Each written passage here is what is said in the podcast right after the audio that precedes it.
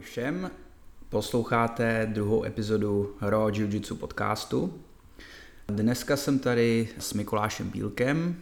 Mikuláš je eh, jeden z mých studentů a zároveň Mikuláš je taky jeden z instruktorů v Choke Topus Gymu v Praze. Eh, dnešní epizoda bude hlavně o BJJ pro nováčky. Budeme řešit věci jako čím vlastně vůbec eh, začít, budeme se bavit o rozdílech mezi tréninkem v GI a v no-GI, budeme řešit drillování, budeme řešit sparingy a tak dále a tak dále.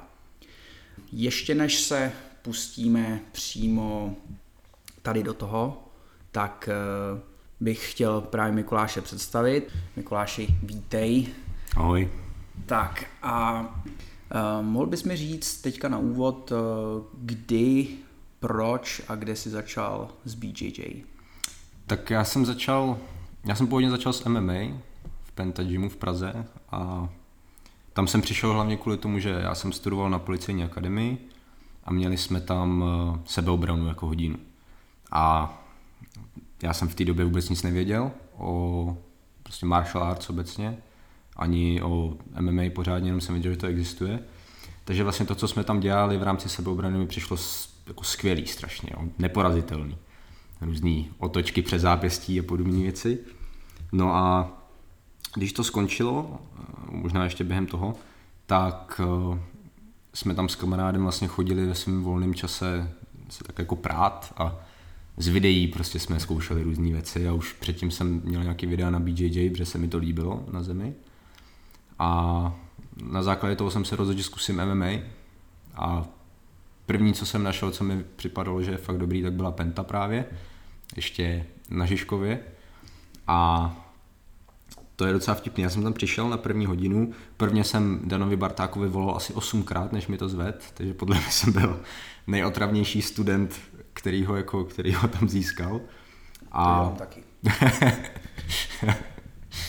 a já jsem tam přišel na první hodinu a Dan byl pryč. A učil to nějaký vysoký kluk, velký, což byl Viktor Pešta. Zrovna když se na, na chvíli vrátil z Ameriky, když ještě byl v UFC v té době. A učil něco, myslím, že backtake z Vristridu, z želvy. Mm-hmm. Takže něco, co mě vůbec nedávalo smysl, že absolutně. A hned první hodinu jsem spároval s nějakýma prostě lidma, co to dělali jako x let už, takže jsem dostal hrozný bytí. No ale co to způsobilo, bylo to, že jsem jako zjistil, že to, co jsme dělali na sebeobraně, vůbec nefunguje. Že je to prostě bullshit úplný. No, že v momentě, kdy ten člověk ví, co má dělat, tak já nemám absolutně žádnou šanci. Takže jsem pak chvíli, chvíli jsem dělal MMA, protože se mi líbilo, jak je to jako reální hodně.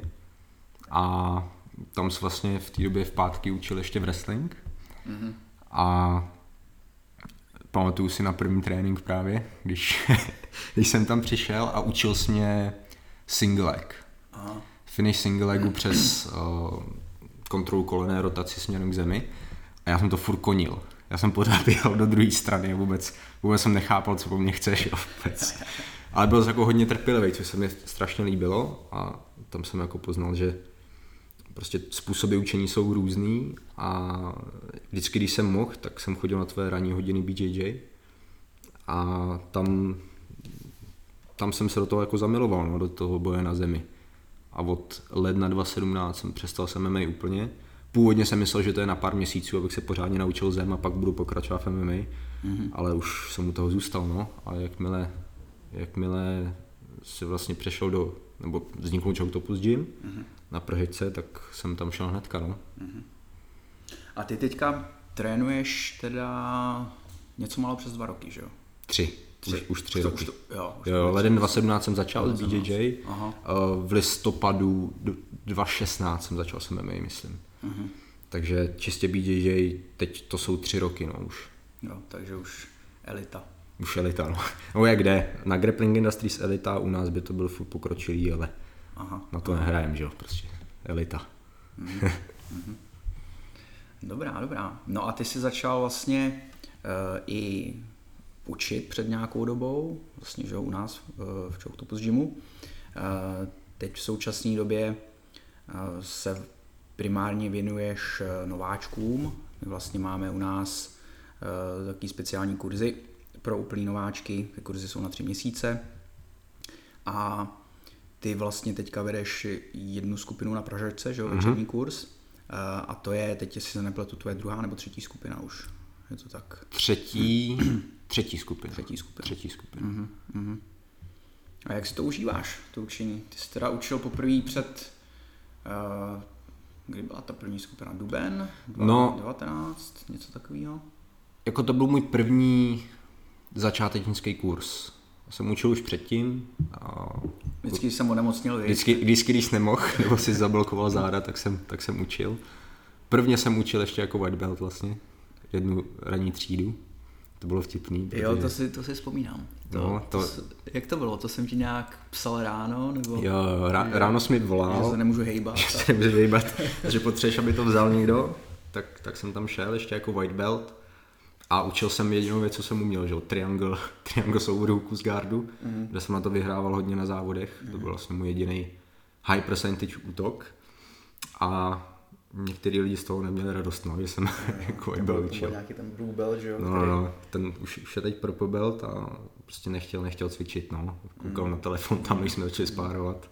Mm. Takže to, to jsem učil poprvé a myslím si, že v, zá, v září, ne, dřív, myslím kolem prázdně minulého roku byla ta první skupina, mm-hmm. takovýho. Prostě minulý rok jsem začal učit jako začátnický třídy, ale ještě předtím jsem učil nějaký leglock kurzy mm-hmm. a leglock kurzy pro pokročilý začátečníky a soukromky jsem učil, takže to nebylo jako úplně první setkání s učením, ale byla to moje první začátečnická třída. No. Mm-hmm. Ne, ono právě, třeba jak jsi zmínil ty leglock kurzy, že jo, ty sám eh, seš teďka docela známý právě tím, že eh, ty legloky ti jdou velmi dobře a zmínil si teda, že trénuješ tři roky mm-hmm. a já vím, že ty leglock kurzy už, uh, už učíš nějaký, že už to bude možná rok. Už to bude rok, od, určitě. Od, od, od toho spuštění. Takže po dvou letech tréninku si byl schopný dát dohromady velmi solidní systém, že? protože ten feedback je tam perfektní na to. A zase to ukazuje, prostě když se člověk do toho opravdu jakoby zapálí a, a z, konkrétně vybere si třeba nějaký ten systém, v tom hmm. případě to byly legloky, tak se můžeš jako velmi rychle uh, stát v úzovkách takovým jako black beltem v nějakém tom hmm. systému, že jo, a pak jako proč, proč to neučit, proč to neukázat. Funguje ti to velmi dobře na turnajích, že jo? Funguje, no. To. Minule, no, jak to bylo na těch Grappling Industries? Jsem měl šest zápasů, šest výher, všechno na submise, čtyři z nich po 30 vteřin, skoro všechno leglock, no. Hmm. Přímka, veď? Přímka. Přímka, uh, přímka jeden touhold, ty hmm. hýluky nebyly hmm. povolený v té kategorii, takže tam to vyšlo dobře, no. A ono, uh, to je taky otázka, jak ono dva roky, jsou dva roky a dva roky, no, když prostě já měl v té době možnost trénovat opravdu hodně, první rok vlastně, kdy mě ještě přítelkyně odjela na Erasmus na tři, čtyři měsíce, tak já jsem trénoval třikrát denně, každý den. Jo, prostě trénink ráno, dva tréninky večer. Sice to nebyl, teď bych to udělal jinak, jo, to bylo hrozný, ale je to prostě úplně něco jiného, když někdo trénuje dva roky, dvakrát, třikrát týdně. No.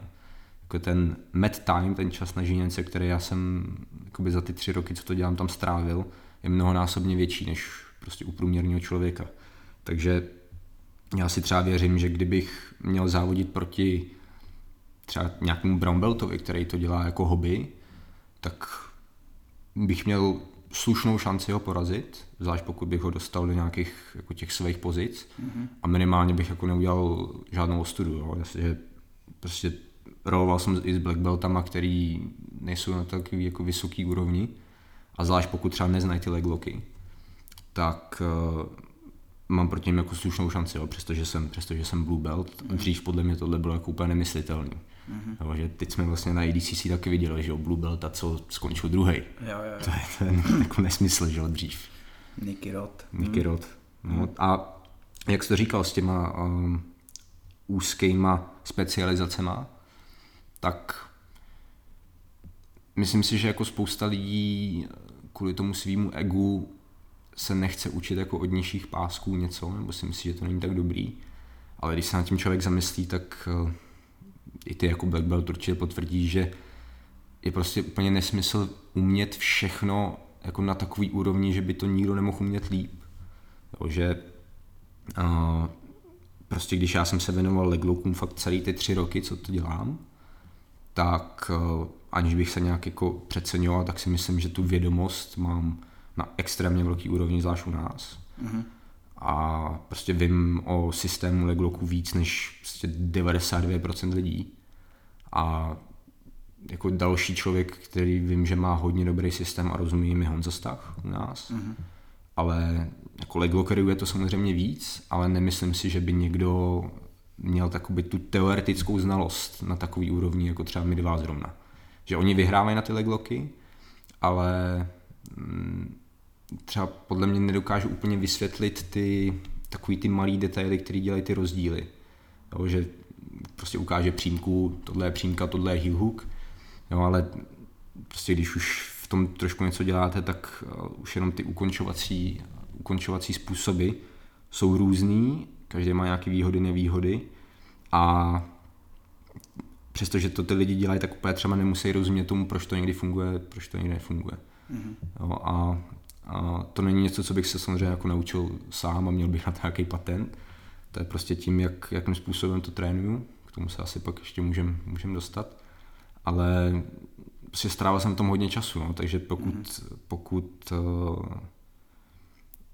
ten člověk třeba trénuje 15 let, to jsme viděli na ADCC 217, ale bude proti němu někdo, kdo v určitých pozicích strávil mnohem víc času než on, třeba právě v těch leglocích, tak prostě ten člověk je potom white belt, no.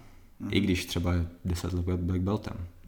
Jo, takže abych se k tomu úplně vrátil, tak to, že někdo je nižší pásek, nebo to nedělá tak dlouho, neznamená, že v některých oblastech prostě neví víc než, než já nebo než někdo jiný. Naprosto souhlasím. No, takže uh, určitě, s tomhle určitě budeš taky souhlasit, že je důležitý mít takový jako beginner's mindset pořád. Mm-hmm. Já myslím, že uh, myslím, že to byl buď Braulio Estima nebo Homulo Baral, který, který říkali, že jeden z těch dvou je známý tím, že utahoval triangly bez ruky v kimonu. Mm-hmm. Že měl cross grip na límci a měl nohy jakoby v vlastně double underpassu toho druhého a, a dokázal ty lidi utáhnout, což prostě je to jako trošku nesmysl třeba v nogi, že Ale on to, on, to, on to tak dělal a když se ho na to ptali, jak na to přišel, tak prej mu to ukázal white belt. no, nějaký jeho student. Mm-hmm. Že prostě nevěděl, že to tak jde a prostě white belt mu to ukázal, co, co jako sensei o tom myslí. Mm-hmm. No a potom tím utahoval další black belty. No. Ale já naprosto souhlasím a já se učím každý týden, nebo každý den. Jo, prostě to, že ty tréninky vedu, neznamená, že jenom předávám ty zkušenosti, ale uh, ty, jako ti studenti mi strašně dávají. Hmm. Jo, jako to je, to, tolik věcí jsem se naučil, dozvěděl od nich, to je, to je neuvěřitelný, takže naprosto souhlasím. Um, a opravdu každý, řekl bych, každý týden si minimálně odnesu prostě jednu, dvě nějaký vychytávky, hmm. někdo mi něco z, třeba jenom spochybní. Jo, jo. třeba něco, něco učím a, a nějaký student prostě, a co když udělám tady to a aha, jo, vidíš to. No, mm-hmm. OK, tak pak to prostě testujeme, že jo, a je to, je to úplně super. Takhle to uh, jiu-jitsu jakoby zkoumat, to mě hodně baví.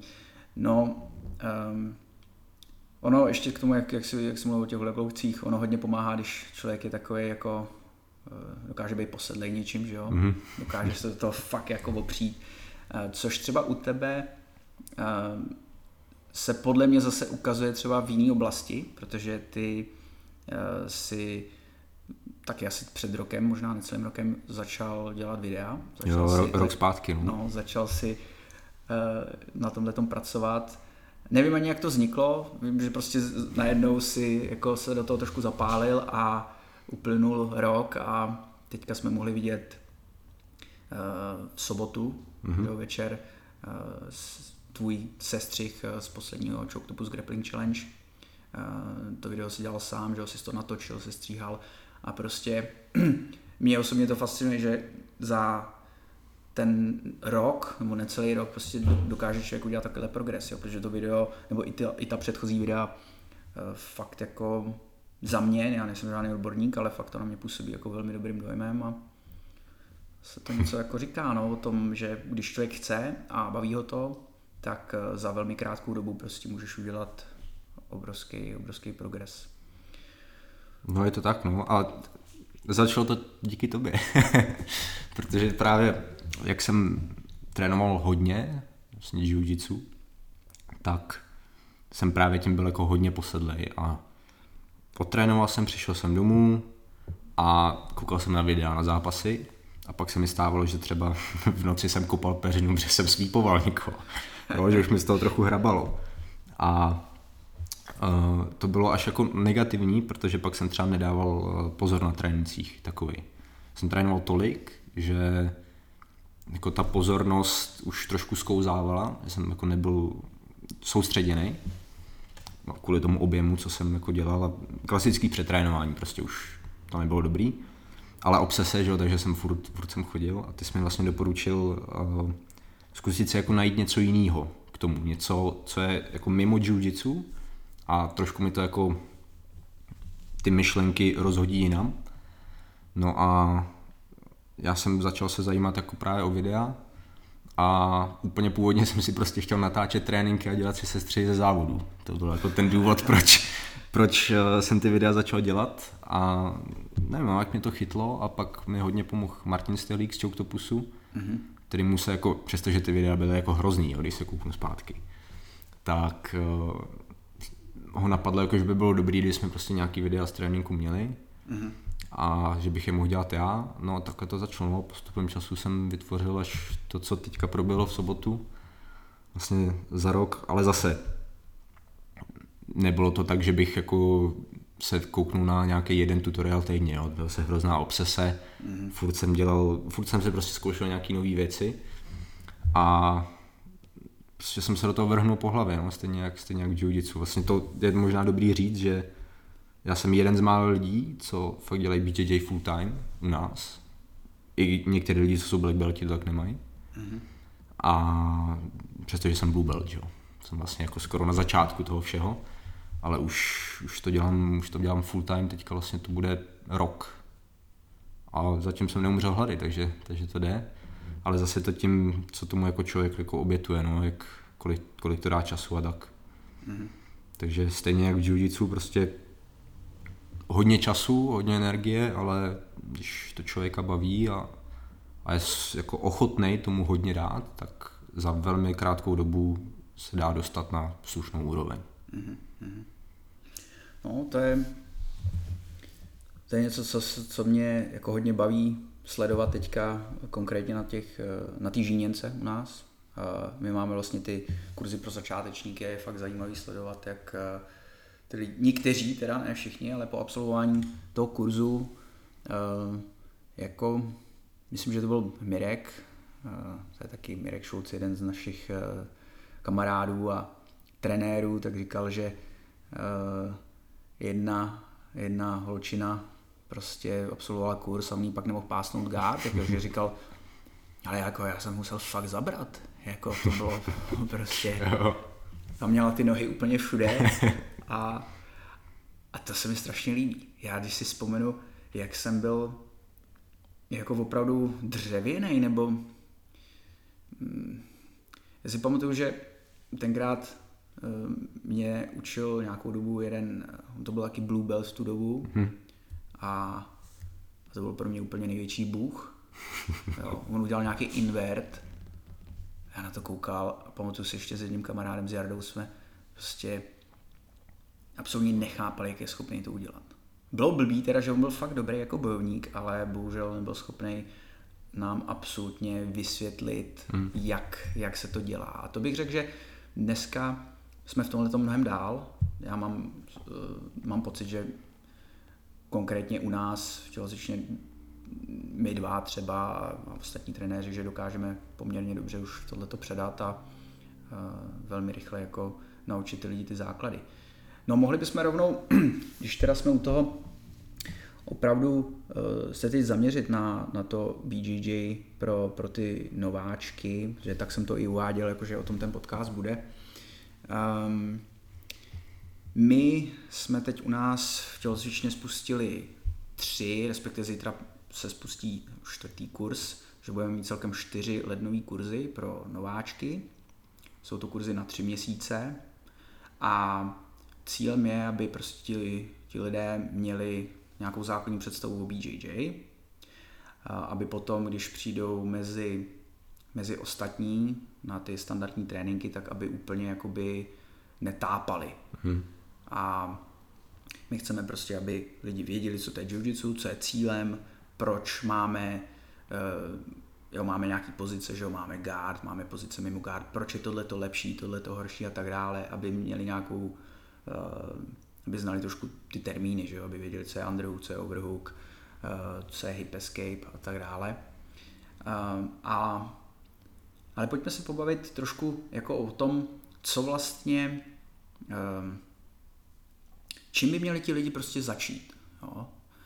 Um, jestli, um, jestli to je nějaká základní pohybová průprava, jo? jestli to je silový trénink, jestli by se měli rovnou vrhnout do, uh, do toho tréninku třeba jako ty, mm-hmm. jo? že prostě přijdeš na trénink a hned ti někdo ukazuje techniky a sparring. Uh, jak by to jako mělo být? Protože já mám na to nějaký názor svůj, um, ty určitě taky, a myslím si, že pro, pro ty posluchače by tohleto uh, mohlo být velkým přínosem. Já osobně si myslím, že bojové sporty, a tohle jsem zmiňoval totiž vlastně i u podcastu Patrika Kincla, mm-hmm. jsem to tam trošku tak jako, já jsem to jiu-jitsu nejdřív úplně jako pohřbil hrozně. a říkal jsem vlastně, že bojové sporty nebo BJJ konkrétně, že to je vlastně, že to člověka hrozně zrakví a znělo to jako, že to je úplně prostě mm. na, na hovno. a, ale tak jsem to nemyslel. Jde vlastně o to, že uh, já mám pocit, že hodně lidí, když třeba nám volá nebo píše, uh, tak si myslí, že bojové sporty, no konkrétně třeba BJJ, že to je něco, co je může dostat do formy, jsou to prostě kancelářský, uh, jsou to lidi v kanceláři, kancelářský typy, mm-hmm. jsem chtěl říct. A, a teď prostě mají pocit, jo, mají třeba i nadváhu a, a najdou si jiu a něco si přečtou, kouknou se na YouTube, ale to je super, prostě eh, tohle je pro mě a já zhubnu, já prostě budu najednou strašně fit a, a přitom se prostě nehejbali 20 let. Hmm. Jo, a uh, já si myslím osobně, že je strašně důležitý, aby ty aby vlastně všichni byli nejdřív, měli nějakou základní pohybovou průpravu. Jo, a to je něco, co vlastně na těch trénincích trošku děláme, že jo, snažíme se e, naučit ty lidi třeba úplně základní věci, jo, který, e, ono se to může zdát těm, těm lidem, jako že to nesouvisí vůbec s jiu ale třeba jenom dýchání. Mm-hmm. Jo, je takovej, taková úplně základní věc, že, kterou děláme hned vlastně od začátku, člověk se narodí a hnedka, hnedka dechá přirozeně. A a to dýchání nějakým způsobem nastavený.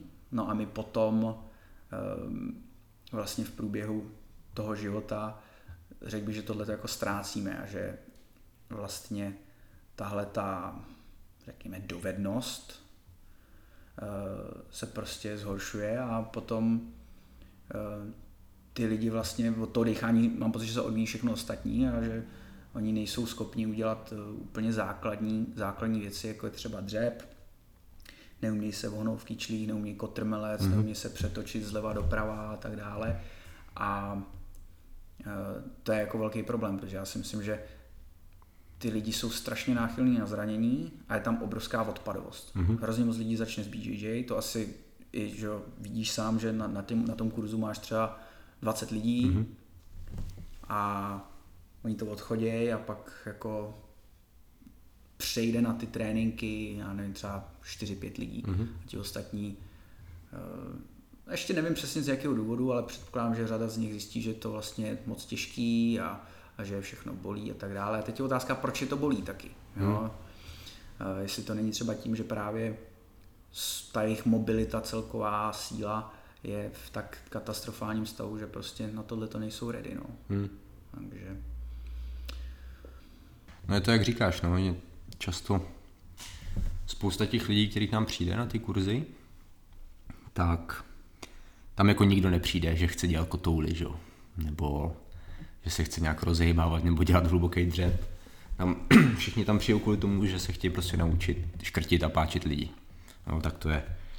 A myslím si, že je hrozně důležitý těm lidem z začátku vysvětlit, že k tomu, aby toho dosáhli, to je vlastně ten cíl jo, nějakého toho systému, co máme v jiu že toho člověka chceš vlastně ukontrolovat až do submise, tak eh, k tomu prostě potřebuji nějaký pohyb základní. Já jim vždycky říkám, že jak čekají, že budou hejbat s nějakým jiným člověkem, který je třeba silnější nebo větší než oni, když neumějí hejbat sami sebou.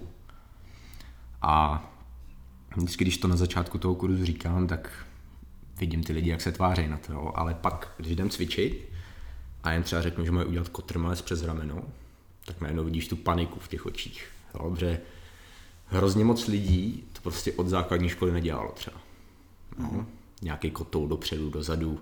Teď se vůbec nebavím o uh, BJJ specifických pohybech, že to není jako hip escape, ten jako tak nějak zvládnou, to není zase tak, zase tak těžký, ale třeba právě ty kotouly. A já to nikdy nedělám tak, že bych předpokládal, že to ty lidi umějí. Mm-hmm. Takže vždycky to ukážu tak, jak by to měli lidi dělat, aby se nezranili u toho.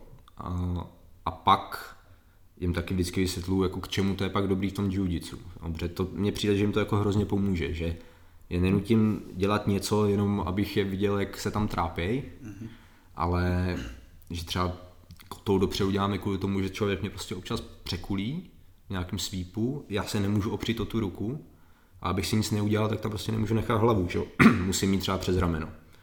A hlavní je, aby se toho ty lidi nezranili, protože vlastně největší důvod, proč lidi přestanou zbít, že jsou zranění. A myslím, nějaká statistika na to byla určitě, že mhm. prostě se zranějí a už, už nechtějí znova. No, a no, mám zkušenost, že pokud to takhle těm lidem vysvětlím, proč to jako děláme, proč se soustředíme hodně na ten pohyb, a tak to potom jako víc berou. Jo? Mm. Já nečekám, že těch prostě 20 lidí, co, den, co ke mně chodí na kurz, že se těší na tu rozcvičku na začátku. Jo, jo, jo. To vůbec ne, to je jako ta samozřejmě nejotravnější a nejdůležitější část toho. Ale samozřejmě je to ta nejdůležitější. Jo? Mm. Já mám rád, když jim na první hodině, dělám úplně jako jednoduché věci. Ukazuju jim most přes rameno, ukazuji jim hip escape, a pak tam dáme nějakou ještě prostě gymnastiku, co tam máme jako ty kotouly. Mm-hmm. Ale potom si ten most a hip escape reálně jako vyzkoušej jako u těch side control. No, jim řeknu, tak teď jsme dělali nějaký, nějaký pohyby, které pro vás jako byly hrozně izolovaný, nevíte k čemu jsou, teď vám ukážu přesně k čemu jsou. No, a najednou ty lidi vědí, že pokud ten pohyb zvládnou dobře, tak mají jako reální využití pro to. A to je podle mě něco, co jim jako strašně pomůže to zkousnout. Mm-hmm. A, a přestože třeba, nevím, jak to mají ostatní, ale na mém kurzu submise neděláme až třeba do nějakého třetího, čtvrtého týdne, jo, kdy mm-hmm. poprvé tam máme nějaký armbar vůbec a děláme jich hrozně málo. Vlastně to, k čemu tam, kvůli čemu tam přišli, tam skoro neděláme v mhm. podstatě. Mm-hmm. Jo, soustředíme se hodně spíš na ty pohyby okolo, na ty pozice a hlavně jak utíkat z těch špatných pozic. Ale zase, nemůže to být tak, že jim řeknu, hele, prostě budeme dělat tohle. Já jim vždycky vysvětlím, proč to tak děláme. A já jim řeknu, podívejte se, když budete prostě chodit dál, tak budete chodit do pokročilých tříd. Jo? Tam potkáte lidi, kteří to dělají mnohem díl než vy. I když můžete být třeba fakt jako talentovaný, ale prostě realita je taková, že ty lidi, kteří to dělají díl než vy, vás budou mazat z začátku. Možná vás třeba neutáhnou, ale pozičně na tom budou líp. Což znamená, že když nebudete utíkat ze špatných pozic, tak se v životě nedostanete do těch útoků. No, takže proto ty, vlastně ty základní pohyby a hlavně ty escapy, na které se soustředíme, jsou mnohem důležitější, než umět prostě 40 způsobů, jak dát armbar. Mm-hmm. Takhle jsem se to učil já z začátku a nebylo to dobrý. Mm-hmm. No, protože jak, jsem, jak jsme o tom mluvili, tak... V Restride. V přesně tak. A já jsem neměl žádný kontext kvůli tomu. A třeba já se vždycky lidí ptám, proč k nám jako přišli na ty kurzy. A hodně velký procento už někde bylo, mm-hmm. jo, šli do nějakého jiného gymu, přišli na trénink a tam se prostě dělalo něco, co v životě neviděli, že jo. Nemusí to být třeba zrovna Delahiva, ale já nevím, half guard. Mm-hmm. A teď oni nevědí, proč se dělá half guard, co to je za pozici, kdo je na tom líp. Neumějí udělat hip escape a najednou tam mají dělat jako relativně složitý pohyby, což je často odradí a už nepřijdou, že jo, znova. A ono to dává hrozně jako smysl i z pohledu toho trenéra, jo. když ti tam prostě na pokročilou hodinu nebo na normální hodinu přijde člověk, co tam je poprvé, tak to je člověk, který potřebuje jako nejvíc pozornosti. Ale ty mu nemůžeš dát tu pozornost, nebo podle mě bys neměl, protože ten člověk třeba už nemusí přijít nikdy, že? A teď mhm. vlastně, vlastně na úkor těch tvých pravidelných studentů jo, jo. je ošidil ten čas, abys to věnoval někomu, kdo se tam už nemusí nikdy objevit. Mm. Proto si myslím, že ty naše tříměsíční kurzy jsou jako hrozně dobrá možnost pro ty začátečníky, protože kromě toho, že to zaplatí dopředu a nutí je to chodit, tak po těch třech měsících uh, za prvý jsou na tom pohybově mnohem líp, než kdyby se to učili za běhu. A za druhý už potom mají nějaký jako, mají povědomí o tom, jestli je to baví nebo ne. Mm. A potom se můžou rozhodnout, že co dál. Mm. Takže tak. Mně se líbí, jak jsi říkal, že ty chceš vlastně, aby, ty, aby ti studenti vždycky věděli, proč, mm. proč ty věci dělají. Jo, aby prostě nedělali jenom nějaký, nějaký pohyby a bez nějakého kontextu. To je určitě dobrá věc. Já, když jsem tady na začátku zmínil tu základní pohybovou průpravu, tak jsem třeba zmínil dechání. Mm-hmm. A já vlastně ty lidi nutím, eh, my, ještě než se dostaneme na, tom, na těch trénincích k nějakým těm specifickým pohybům pro BGA, tak děláme vlastně úplně takovou základní pohybovou průpravu. Eh, někdo tomu říká resety. Mm. Je to takový velmi jednoduchý systém, který prostě člověk může cvičit každý den, několikrát denně, jednoduchý rozhýbání těla, taky jako řekněme přenastavení nebo vyresetování toho pohybu do nějakého základního správného stavu, jako když restartuješ počítač mm-hmm. nebo mhm. telefon. A e, začínáme tam právě tím dýcháním. A já i v tomto případě na těch kurzech e, lidem říkám, z, ukazuju, k čemu to je. Jo, prostě ty lidi, e, jak říkáš, koukají na tebe, jako what the hell, co, mhm. co, já přišel na BJJ, tady budeme dělat nějaký jako takovýhle blbosti, ale to dává takový smysl, jo. Prostě my jsme třeba dělali stávání z gardu, jsi nahoře, mm-hmm. kdo je dole, má close guard, nohy, nohy okolo. A teďka ten, kdo je nahoře, tak vlastně se má postavit. A ne, že by měl toho člověka zvednout úplně od podložky, ale měl by se postavit, srovnat se a začít rozpojovat guard. A ty lidi se můžou postavit buď to přes dřep nebo přes uh, kyčelní hyb, něco mm-hmm. jako mhm. deadlift. A a to je vždycky hrozně zajímavé ty lidi sledovat, jak prostě, eh, jak ty pohyby vypadají jako většinou katastrofálně. Mm-hmm. Jak polovinu lidí bolí záda.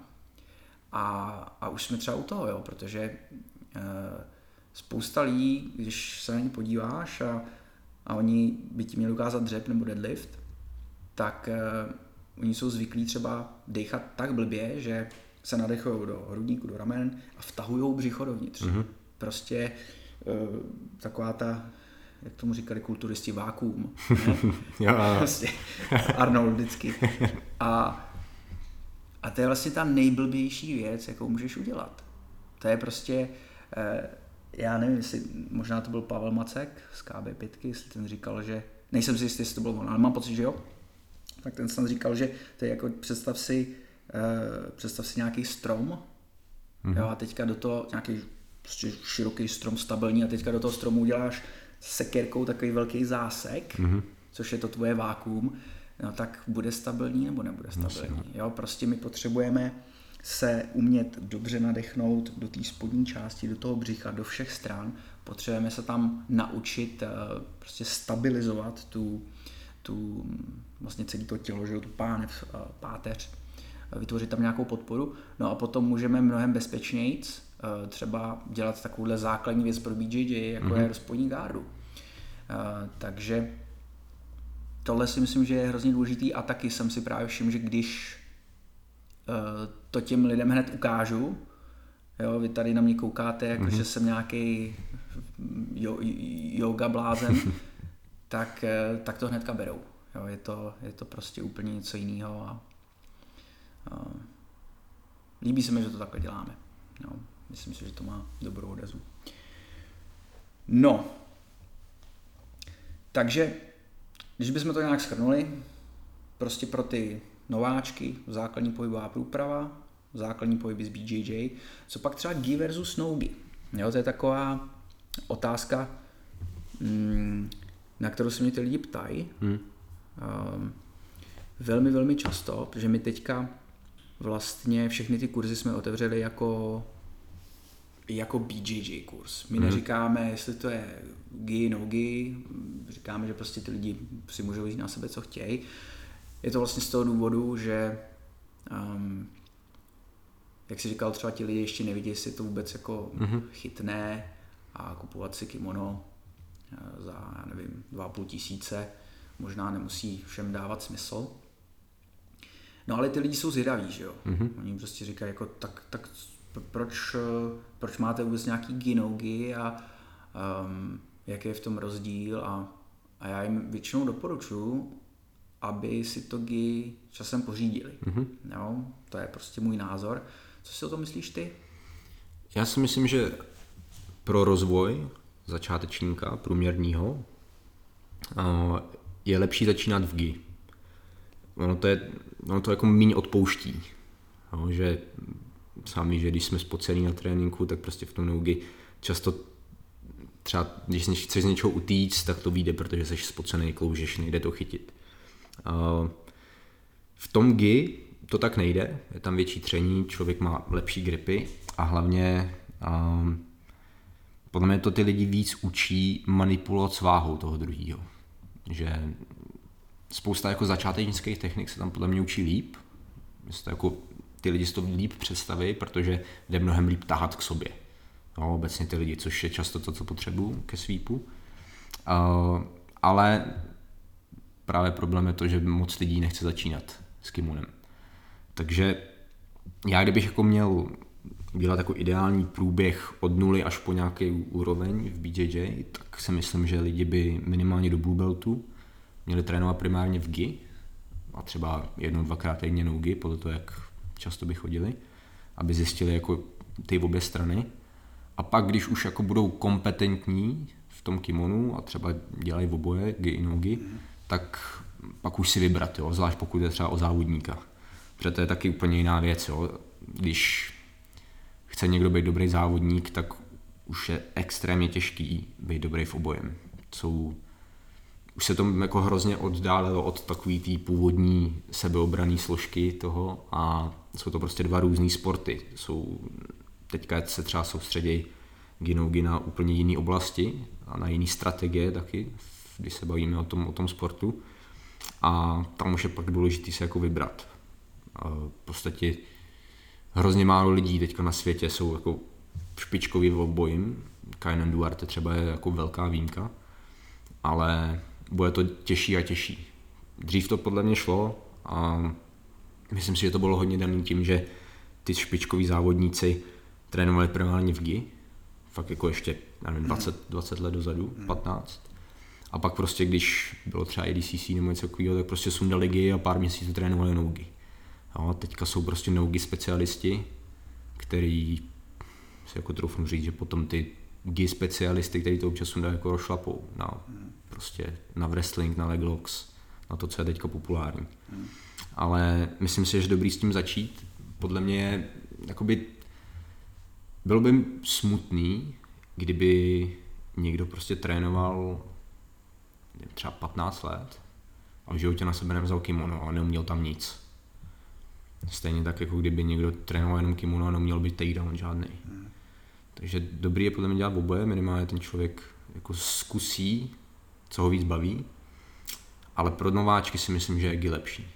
Mm. No, líp se tam vysvětlou ty věci, míň to odpouští chyby a třeba lidi o tom tam moc nemluví, ale myslím si, že třeba pro holky je to takový snesitelnější z začátku. Že prostě...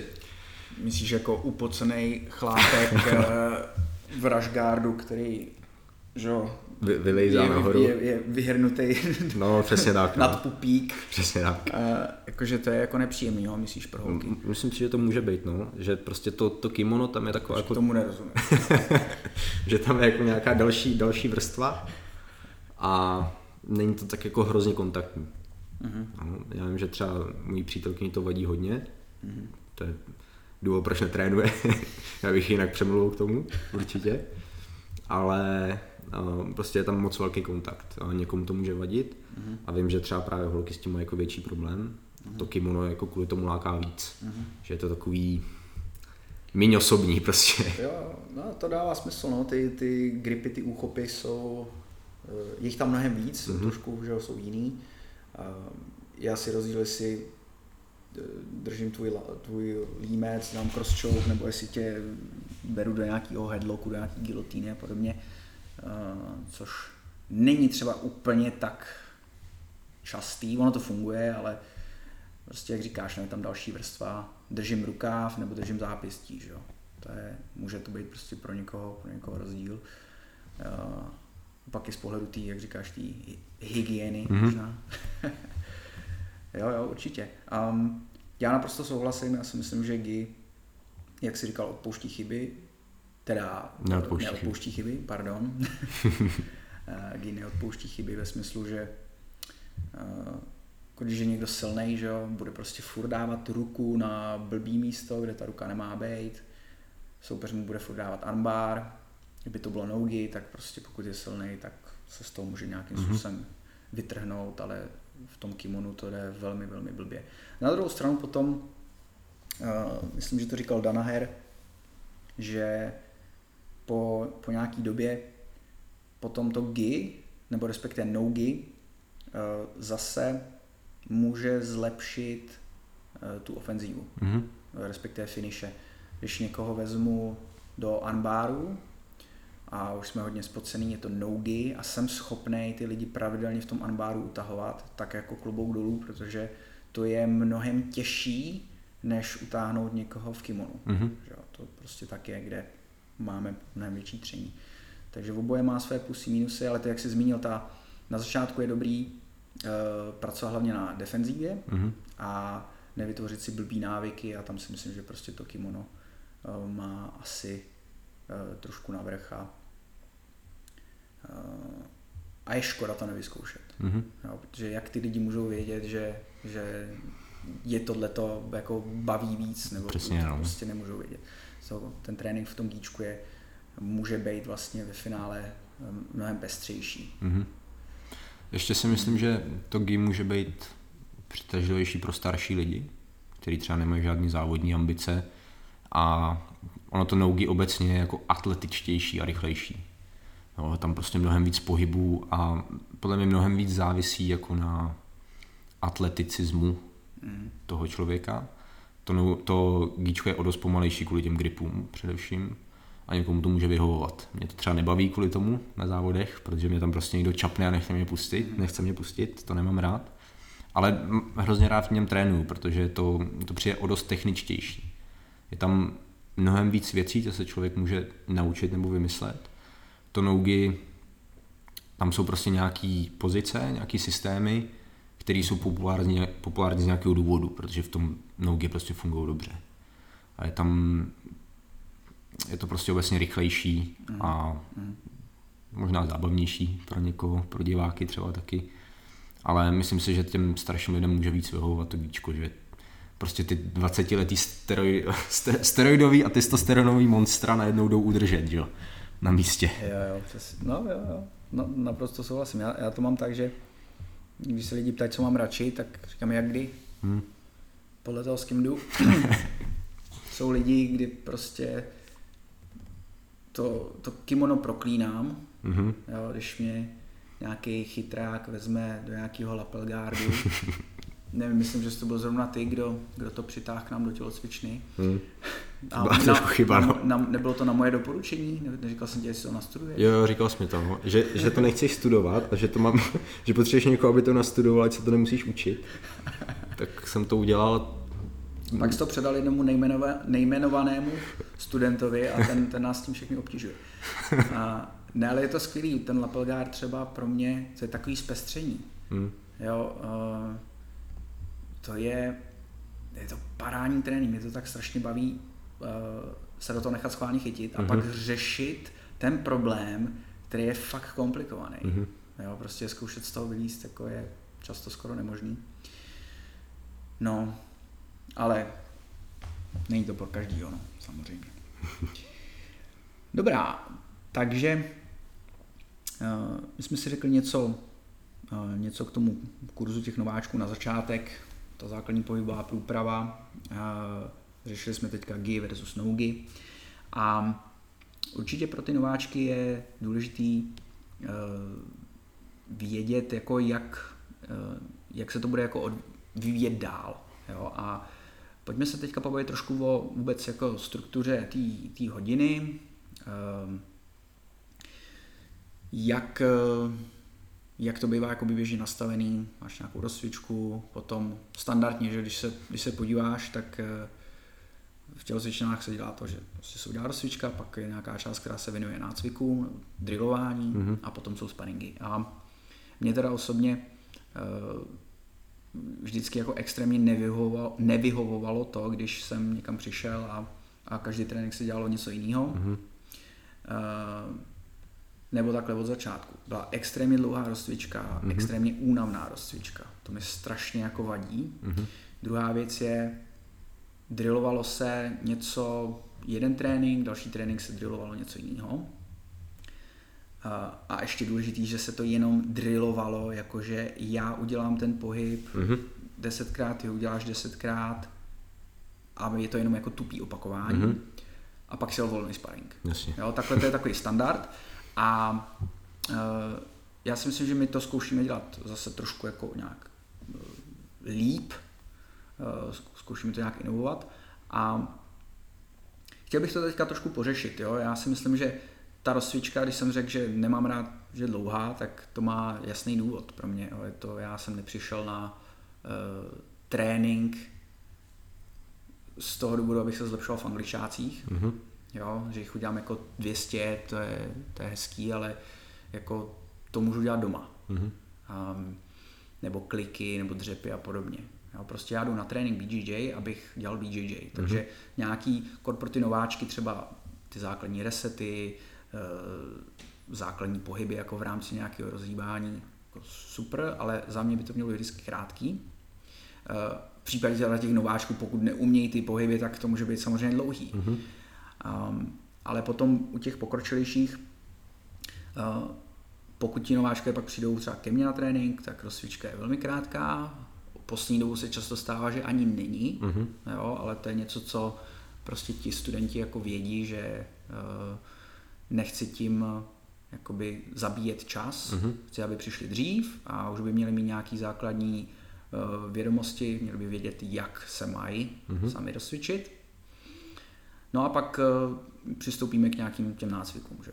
A teďka jenom takový to, jak tomu říkáme, drillování, to opakování nějakého pohybu uh, se nám obou asi už úplně nezamlouvá, mm-hmm. předpokládám, že, jo? že prostě uh, standardně je to teda tak, že vezmete třeba armbar a teďka děláte 20krát armbar z gardu, pak ho udělá 20krát partner a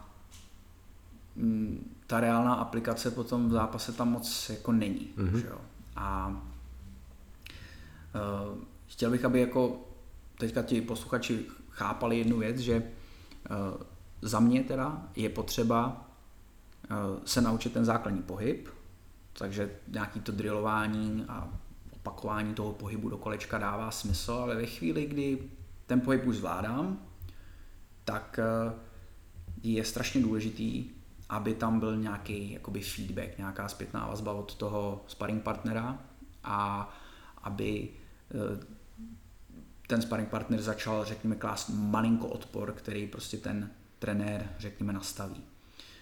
Um, Mně to je třeba tak, že když děláme nějaký jako složitější pohyb, o, konkrétně to může být třeba pendulum sweep, tak to je pohyb, který jako není úplně přirozený pro ty lidi a já vždycky chci, aby jako chápali na čem, na čem ten pohyb stojí, co je důležité udělat. Když mám pocit, že to chápou, tak tam můžeme přidávat nějaký odpor. No, vždycky. A já se snažím, aby vždycky měli ty lidi z určitý pozice nějaký systém. No, když se mi prostě nepovede tohle, můžu zkusit něco jiného, protože když jde o jako odpor v jedné pozici, tak je extrémně těžký třeba jenom s jedním svípem toho člověka jako na něco, na něco přehodit, nebo svípnout, nebo nachytat. Takže chci, aby vždycky měli víc možností ty lidi. A když jim věřím v tom, že ať už ten dole nebo nahoře chápe, co v té pozici má dělat, tak tam zařazuju poziční sparingy. A většinou mi to vychází tak, že s pozičníma sparingama začínáme třeba až po měsíci toho kurzu, kdy především mám jistotu, že se ty lidi nic neudělají. Ani sobě, ani, to, ani tomu druhému. A vždycky jim určuju, na kolik procent se mají bránit. Mm. A, a oni to stejně nedodrží, jo, nikdy, ale prostě vím, že když jim řeknu, že mají 21%, tak prostě půlka z nich pojede na 40 a 60. Ale to je furt lepší, než kdyby jeli na 100%.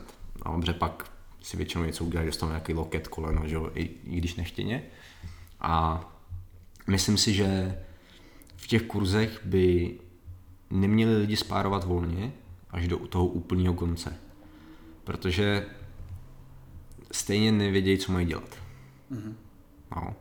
Nejhorší je, když třeba nedávno jsem někde se byl zaspárovat a teď prostě většina lidí začínala s kolen. Jo, klasika. Prostě věc, co se nikdy neobjeví. A um, to může být buď ani tím, že nevědějí, co mají dělat, anebo se to tak prostě dělá u nich, u nich v gymu, ale přitom je to blbost. Jo? Tato situace se jako nikdy nestane v reálném sparingu nebo na závodech. A je to a, nebezpečný. A je to nebezpečný, když někdo toho na kolenou překlopí dozadu, tak jako to není úplně dobrý, no. Good luck s kolenem. Přesně tak. A, takže si myslím, že není dobrý drillovat prostě něco tisíckrát. No, protože jako když si řekneme, když ten pohyb chápu, tak já ho jako nepochopím víc, když udělám ještě dalších 500 opakování. Co mi pomůže, je reálná aplikace, přesně jak jsem o tom mluvil, kdy ten člověk se nějak hejbe realisticky a já musím si natrénovat především ten timing. Mm. Protože perfektní technika bez timingu stejně nebude fungovat, poloviční technika s timingem bude fungovat dobře. Podle mě. A a ten timing se nedá naučit jinak, než že tam prostě bude nějaký odpor a prostě natrénujeme si ten dobrý moment, kdy to použít. Mm-hmm. A nebo místo toho použít něco jiného. No, takže u mě to prostě vypadá tak, že zhruba po měsíci začínáme s pozičníma sparingama, primárně v pozici Coast Guardu, protože tím začínáme, jelikož to pro lidi je dost pochopitelný. A většinou to je tak, že s tím čekám, než ty lidi vlastně vědějí, že z toho gardu mají stávat. No, že prostě jenom tam sedět, nechávat se stáhnout dolů je hloupost takže už to je jako realistický a přijde mi, že tady tím způsobem je minimum zranění. Jo. Samozřejmě jsem je měl na kurzu nějaký prostě naražený žebra a podobné věci, ale je jich mnohem míň, jo, než prostě v nějaký klasický třídě, co se dělá jako oldschoolově, hmm. tak eh, to riziko, riziko zranění je jako fakt minimální a až na některé výjimky, které se prostě chtějí rvát, tak ty lidi fakt dodržují to, že by měli třeba na 50% hodně mi pomáhá, když jim řeknu, jedete na 50%, což v překladu znamená, že když něco zkusíte desetkrát, tak se to pětkrát povede. No. Protože jinak ty lidi prostě, tohle je mých 50%, že jo, přitom jedou na 80. No, jasně. No, takže to je mm. takový boj vždycky. Mm.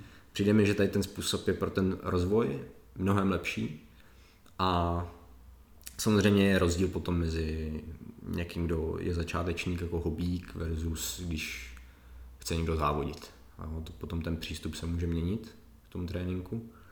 Ale obecně pro většinu lidí si myslím, že je dobrý začít pozičníma sparingama až v momentě, kdy se umějí hejbat nějak a nebo jinak prostě věřím jim v tom, že se neublíží navzájem. Hmm. Hmm. No já bych to zase jenom schrnul, teda jako v ideálním světě by bych si to představil takhle. Ten člověk, který teda má zájem o to jiu tak by se měl hejbat velmi dobře. Obecně. A buď to teda už na ten kurz přijde takhle dobře vybavený, nebo ne. Pokud ne, tak samozřejmě my se snažíme ty lidi to naučit, ale často na to není prostor, ani prostě během těch třech měsíců to ty lidi nezvládnou. A v ten moment já bych opravdu důrazně doporučil, aby ti lidé zvážili něco jiného do začátku. Jo, prostě pokud jsou na tom fakt špatně, tak uh, já už jsem tady zmínil Pavla Macka, předtím mají KB5 školu, uh, já bych důrazně doporučil například začít chodit do KB5, nebo do nějaký podobné školy. Já vím, že existuje železná koule a podobně. Já neznám ty lidi, já znám Pavla a vždycky se mi líbilo to, jak, jak učil. Známe vlastně oba dva i Romana Čuperu, který má mm-hmm. KB5 v Brně. A hrozně se mi líbí, jak prostě systematicky uh, učí. I dost mi to jako připomíná to, jak učíme my to jiu-jitsu, mm-hmm. tak je to takový jako velmi podobný, je tam hodně progresí, regresí, jo, je to systematický. Líbí se mi to. A opravdu bych doporučil dát se tam dokupy a pak přijít na, eh, na ten BGG kurz. Jo, ale to nechám na každým, každý se to může zkusit a prostě uvidí, jo, jako jestli, jestli se to dá zvládnout nebo nedá zvládnout. Ono ve finále prostě pro průměrného sportovce to není zase jako tak, tak těžký, ale e, ne vždycky nám tam chodí průměrní sportovci. Mm-hmm. No a potom pokud teda tohle je splněno, tak přesně jak říkáš, učit se ty základní, základní pohyby, drillovat ten pohyb tak dlouho, dokud prostě, když mi to nejde, tak to furt prostě budu nacvičovat, budu to zkoušet. Ve chvíli, kdy se to naučím, nemá smysl u toho trávit další prostě hodiny, když už to prostě umím.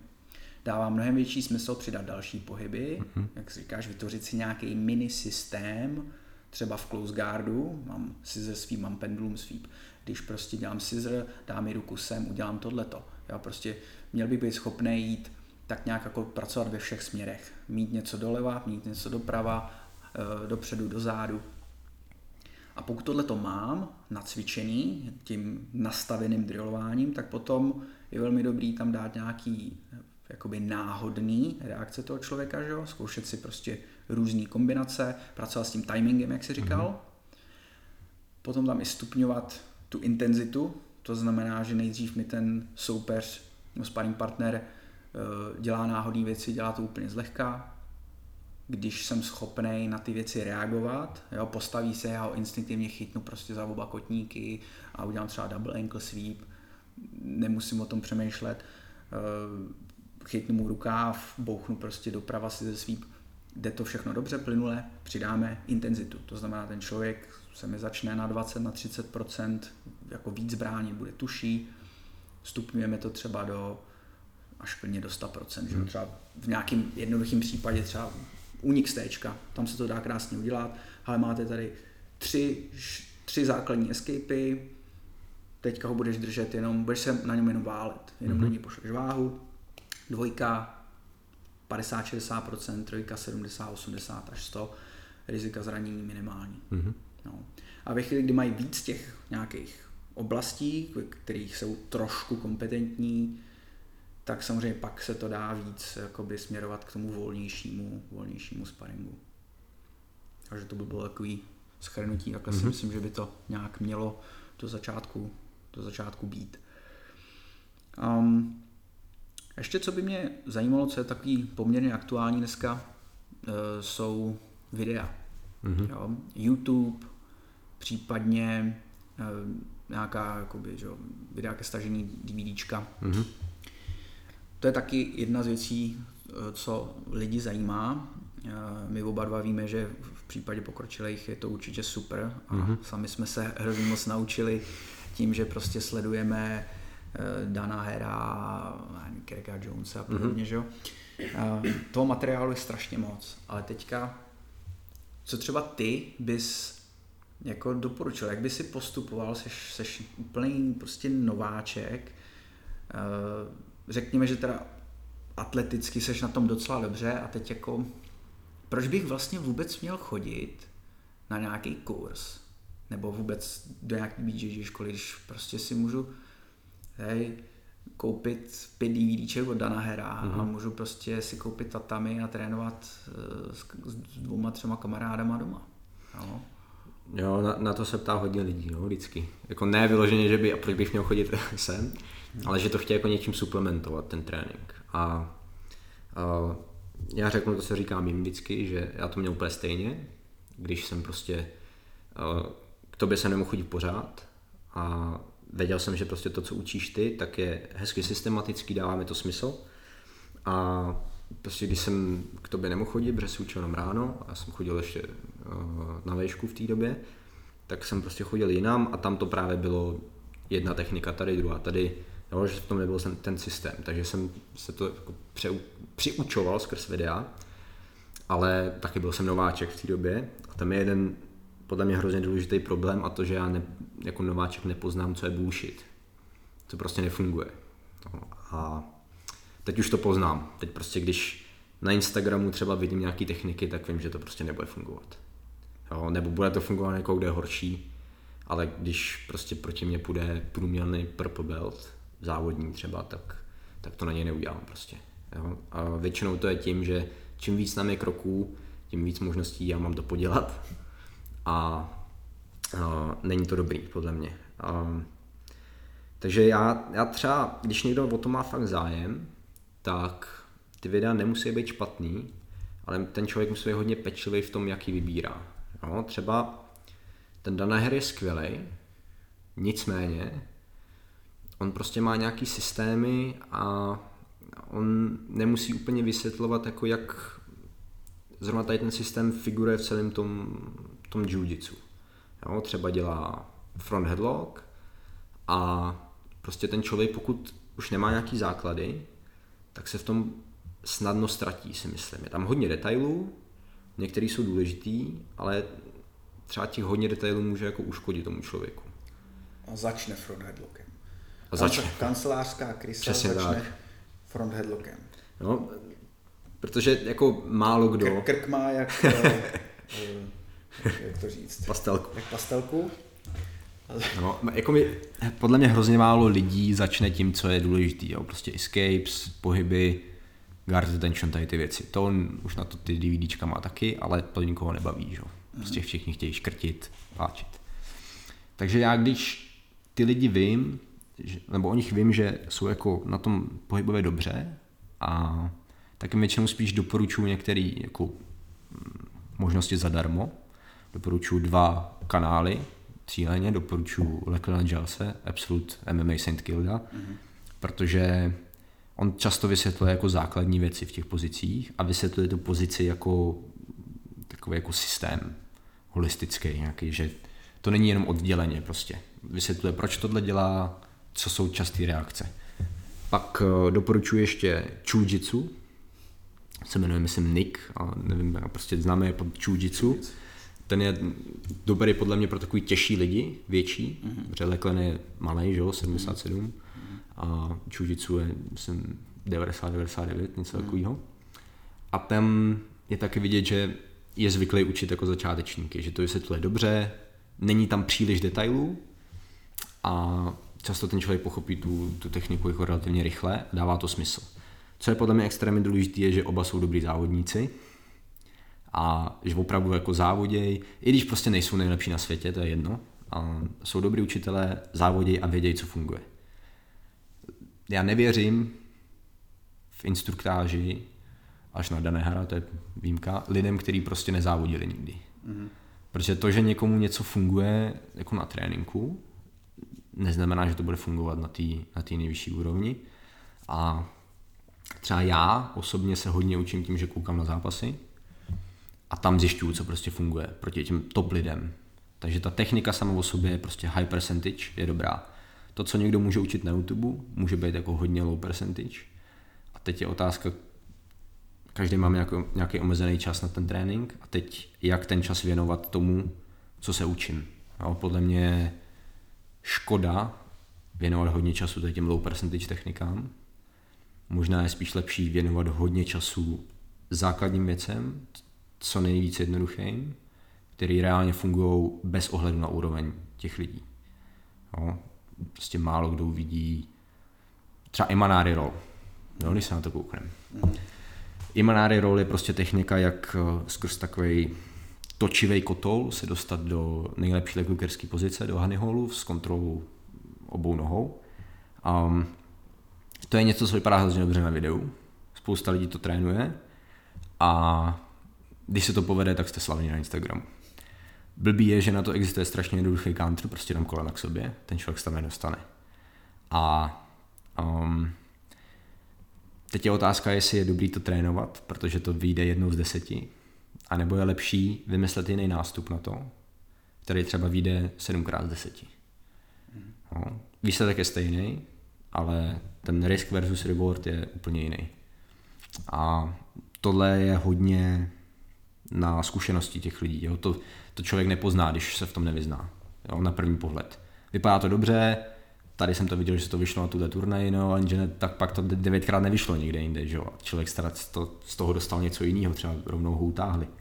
A podle mě je jako hodně důležité najít si dobrýho trenéra, který ty lidi jako nějak nebrzdí v tom progresu. Prostě já třeba těm lidem řeknu, hele, prostě doporučuji tady ty dva kanály, ale já vám jako nebudu prostě nařizovat, co máte trénovat. No, to je jako na vás. To, co vás učím já, jsou podle mě věci, které prostě fungují, jsou high percentage, jsou dobrý. Vím, že tady ty dva lidi, Leklen a Čujitsu, učí prostě ty věci dobře, takže jestli chcete něco navíc, doporučuji tohle. Jestli chcete fakt detailně instruktáž, Dana Her, případně DVDčka, který vím, že jsou dobrý. Mm-hmm.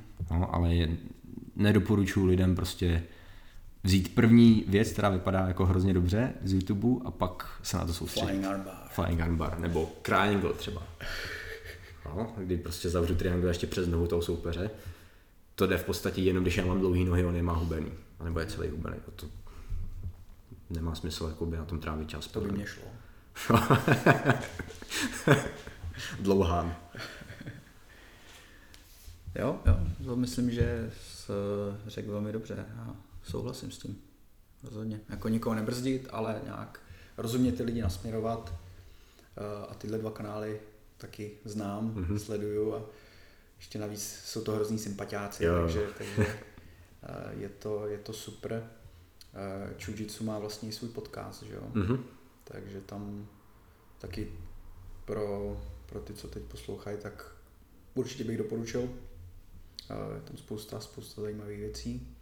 Když jsme u těch podcastů, um, máš ještě nějaký tipy třeba pro nováčky, co se týká podcastu? Vím, že uh, Josh Hinger, že jo, a Keenan mají, mají podcast, a to, to, podcast. Takový, to je takový spíš už...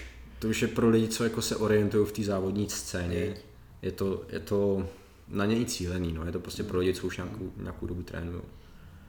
Podcast jako pro nováčky, nevím, no, moc. Já si myslím to čudžicu, tam je hodně dotazů, veď, právě těch... Jo, jo, to je pravda, no. Těch, eh, těch nováčků, eh, že nějaký páskování tam řešili taky. Hmm. A páskování. No, to lidi zajímá dost, no. to, je, to, je, to je další. A další asi možná i už poslední, eh, poslední věc, o který se můžeme tady rychle pobavit, jak je to vlastně s tím páskováním v tom BJJ, že? Mm. No. Tak eh, vlastně my v jiu máme několik základních pásků, že ty lidi začínají jako white belti, máme potom modrý pásek, fialový, hnědý, černý a pak se to dále jako ještě eh, stupňuje, stupňuje nějakýma stripama. Ehm, vlastně až do červeného pásku. Mm-hmm. Ale to není asi teďka tak, tak podstatný. No, uh, co konkrétně ty lidi zajímá, když, když si teda řekl, že ptají se jako, za jak dlouho... No oni to řeknou budu... různýma způsobama, ale v, prostě se všichni ptají na to, kdy dostanu Blue Belt. Kdy dostanu jo, prostě jako zaonačej to různě. jo, jo. jo, že je to třeba zajímá, jak to prostě je, mm. jak to je u nás, jak jsou ty stripy, ale všechny prostě zajímá, kdy dostanu Blue Belt. Kdy dostanu Blue Belt. Jo, a to je... A pak, pak si to můžou takhle odškrtnout a splněno, už jsem Blue Belt a můžu s tím praštit a tak, přesně jít na crossfit. Tak. Uh, většina lidí nebo hodně lidí skončí na Blue Beltu. To je primárně kvůli tomu, že... Odškrtnout si to. No, přesně tak. A je to hrozně těžký prostě. No. Dostat Blue Belt v BJJ může být někdy těžší, než dostat Black Belt v jiném martial art prostě. Záleží na kterým samozřejmě, ale může to být, může to někdy trvat i díl. No, prostě jsou, jsou takový případy. Minimálně třeba Purple Belt. No, Purple Belt to už ten člověk je za mě jako fakt killer. No, když prostě je BJJ Purple Belt, tak je skoro jedno, jak je velký. To prostě, když proti němu je někdo, kdo moc neumí, tak by neměl mít šanci v podstatě. Ginougi, to je fuk. A já myslím, že tak průměrně trvá Blue Belt dva roky, no, minimálně, a jsi to několikrát zmínil, že Blue Belt je furt začátečník v podstatě. Přesně tak, tak ty lidi končí jako začátečník. Odškrtnou si to, no, ale ono to zase taková meta není, veď. Není, no, je to, za mě třeba ten Blue Belt je pásek, kde je největší rozdíl v těch lidech, kdy někdo prostě může být čerstvý Blue Belt a je to fakt jako začáteční, někdo může být závodní Blue Belt na hodně dobrý úrovni a prostě rošlape většinu brown beltů, který trénuje jen tak. A protože potom už vlastně ten purple brown black, tam už jako ani podle mě není tolik rozdílů mezi těmi lidmi, minimálně v dnešní době, že už se to jako víc mísí. Minimálně v tom no to už je jako skoro jedno. A uh, kvůli tomu, že ten blue belt trvá třeba ty dva roky, tak vlastně ten člověk jako relativně dost dřel na něco, co je furt jako začátečnický. Teď ho to třeba dostal a teď si řekne, tyjo, a teď jako teď ještě pro tyjo, kdy to je jako jeden z nejtěžších pásků, že jo. Mm-hmm. Teď mám dělat další dva, tři roky na, na tom no, tak to si dám pauzu, že jo. No, ta pauza pak vydrží dost dlouho. 30 třeba. let. 30 let. No a, a důležité je říct, že každý gym to má jinak. Mm. Ty pásky. Jsou tam jiný standardy a vždycky to, pokud se nepletu, tak snad na celém světě to prostě záleží na tom trenérovi. Mm. No, u nás neexistují že, žádné zkoušky, jako jsou třeba v judu, že prostě něco, nějaký techniky prostě zvládnu do takové úrovně, že můžu dostat to povýšení. Prostě to záleží na trenérovi. Pro začátečníky důležitý nepsaný pravidlo, vždycky, když se zeptáte, kdy ho dostanete, tak se to prodlouží v další tři roky. Samozřejmě. Takže se nikdy neptejte. To se držím. Se nedívte pak, pokud, pokud jste pořád white belti, nebo pokud máte pořád stejný pásek, tak se zamyslete, jestli jste se mě náhodou nezeptali někdy. Zapátrejte v paměti. Tak. No a je to, je to něco, co spousta lidí chce a já si myslím, že je dobře, že ty pásky jako něco znamenají. Prostě když já mám z ostatních jako těch bojových sportů třeba takový pocit, že když je v tom někdo black belt, tak z mý zkušenosti vůbec jako by to nemusí odpovídat tomu, co fakt umí. Mm. Jo, že to je právě tím, že prostě když zvládnete nějaké techniky do úrovně určitý, tak jsou tam nějaké zkoušky, že jo, třeba.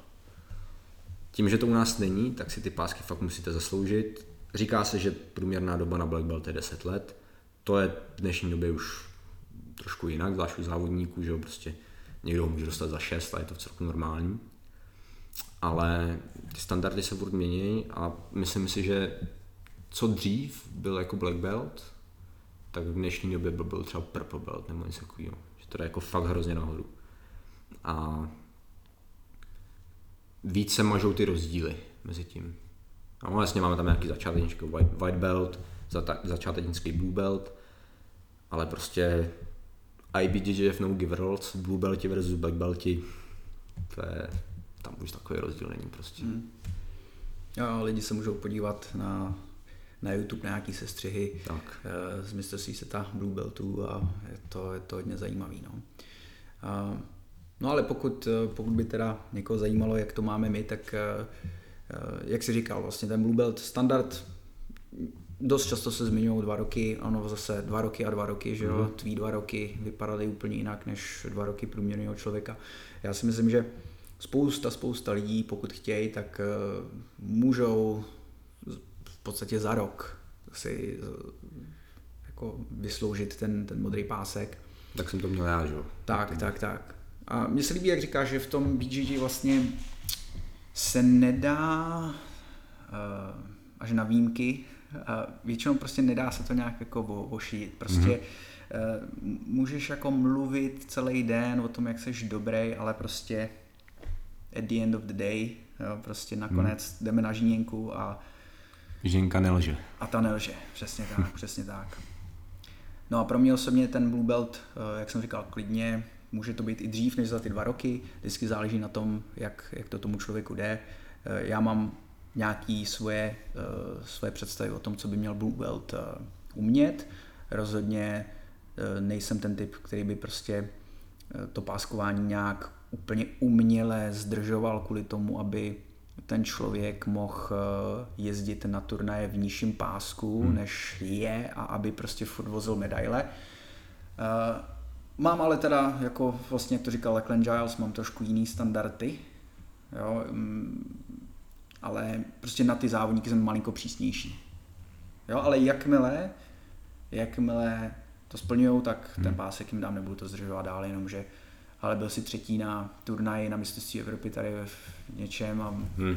počkáme ještě rok. Budeš první. A ono ve finále v tom není takový rozdíl, popravdě. Hmm. Jo, jako když se podíváš na ty velký turnaje, IBGG je v Evropa, jako jestli jsi byl prostě třetí v Blue Beltech, po druhý jako za sebou, hmm. po sobě, jo, jít do fialových, ono to nebude zase jako, si myslím, úplně, ta úroveň je prostě obrovská, hmm. už, už v těch modrých pástích.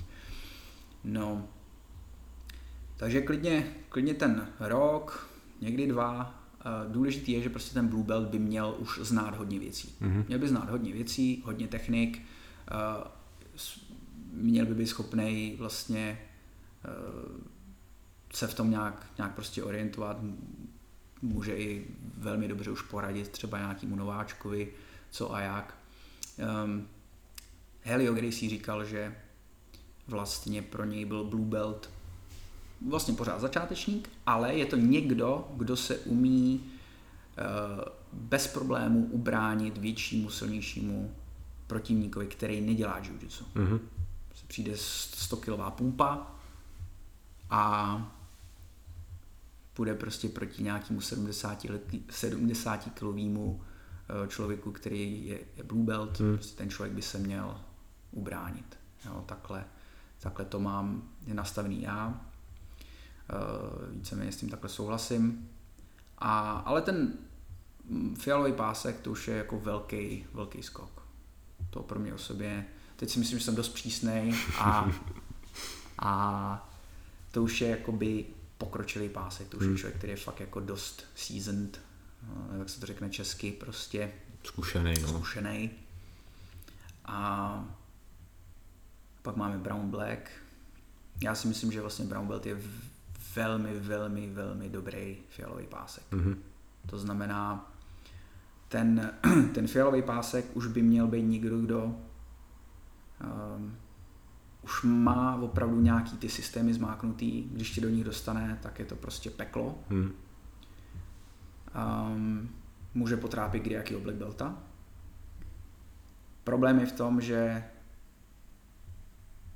často se já to rozlišuju tak, že ten Purple Belt často se orientuje jenom na nějaký segment hodně. Třeba mm-hmm. umí velmi dobře pracovat ze zhora, ale ze spora to není žádná sláva. Mm.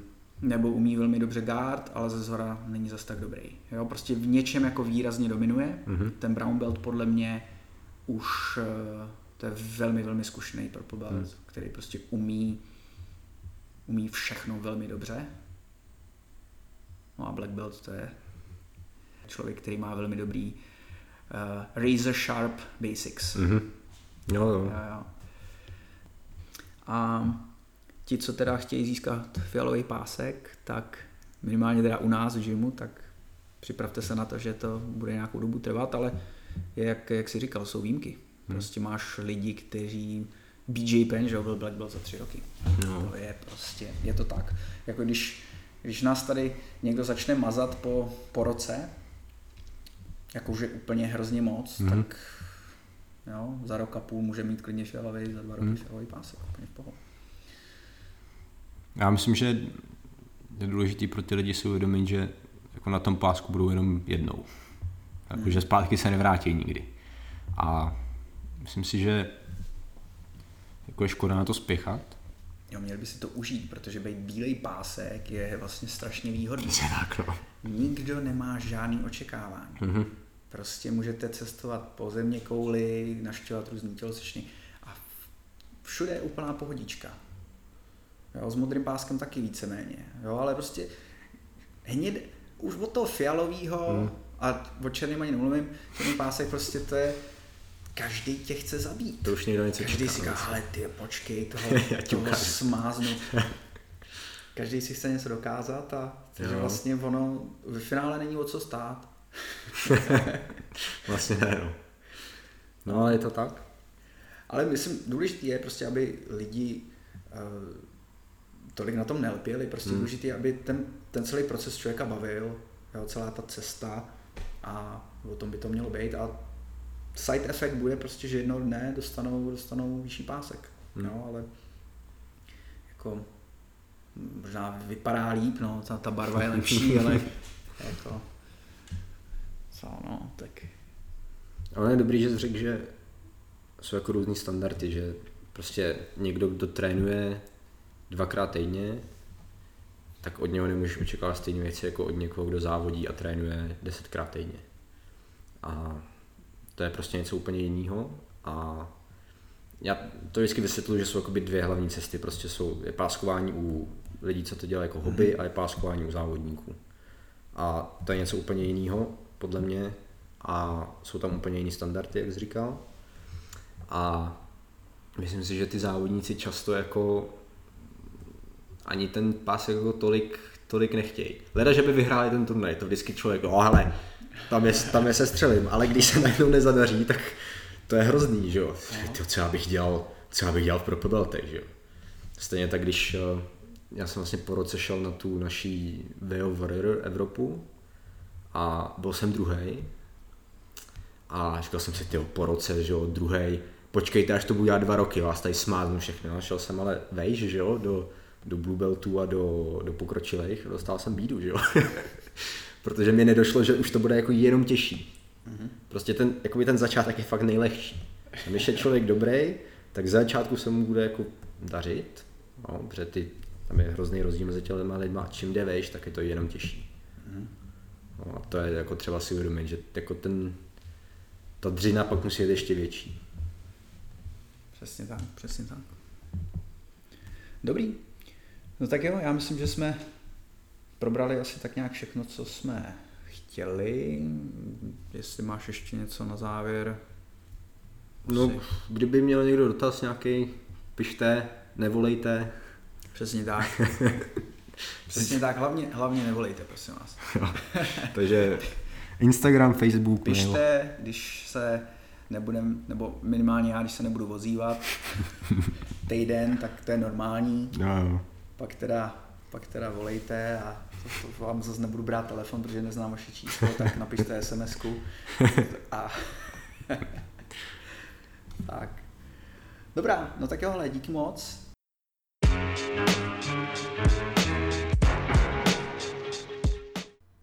Pokud se vám podcast líbil a byl pro vás přínosem, budu na oplátku rád za jakoukoliv podporu, především v podobě připomínek a nápadů pro budoucí epizody.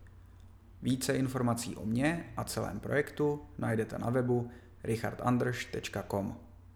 Můžete také sledovat můj YouTube kanál s názvem Raw Jiu-Jitsu, kde publikuji pravidelně každý týden jedno instruktážní BJJ video, a to přímo z běžné výuky v našem gymu. Hezký zbytek dne.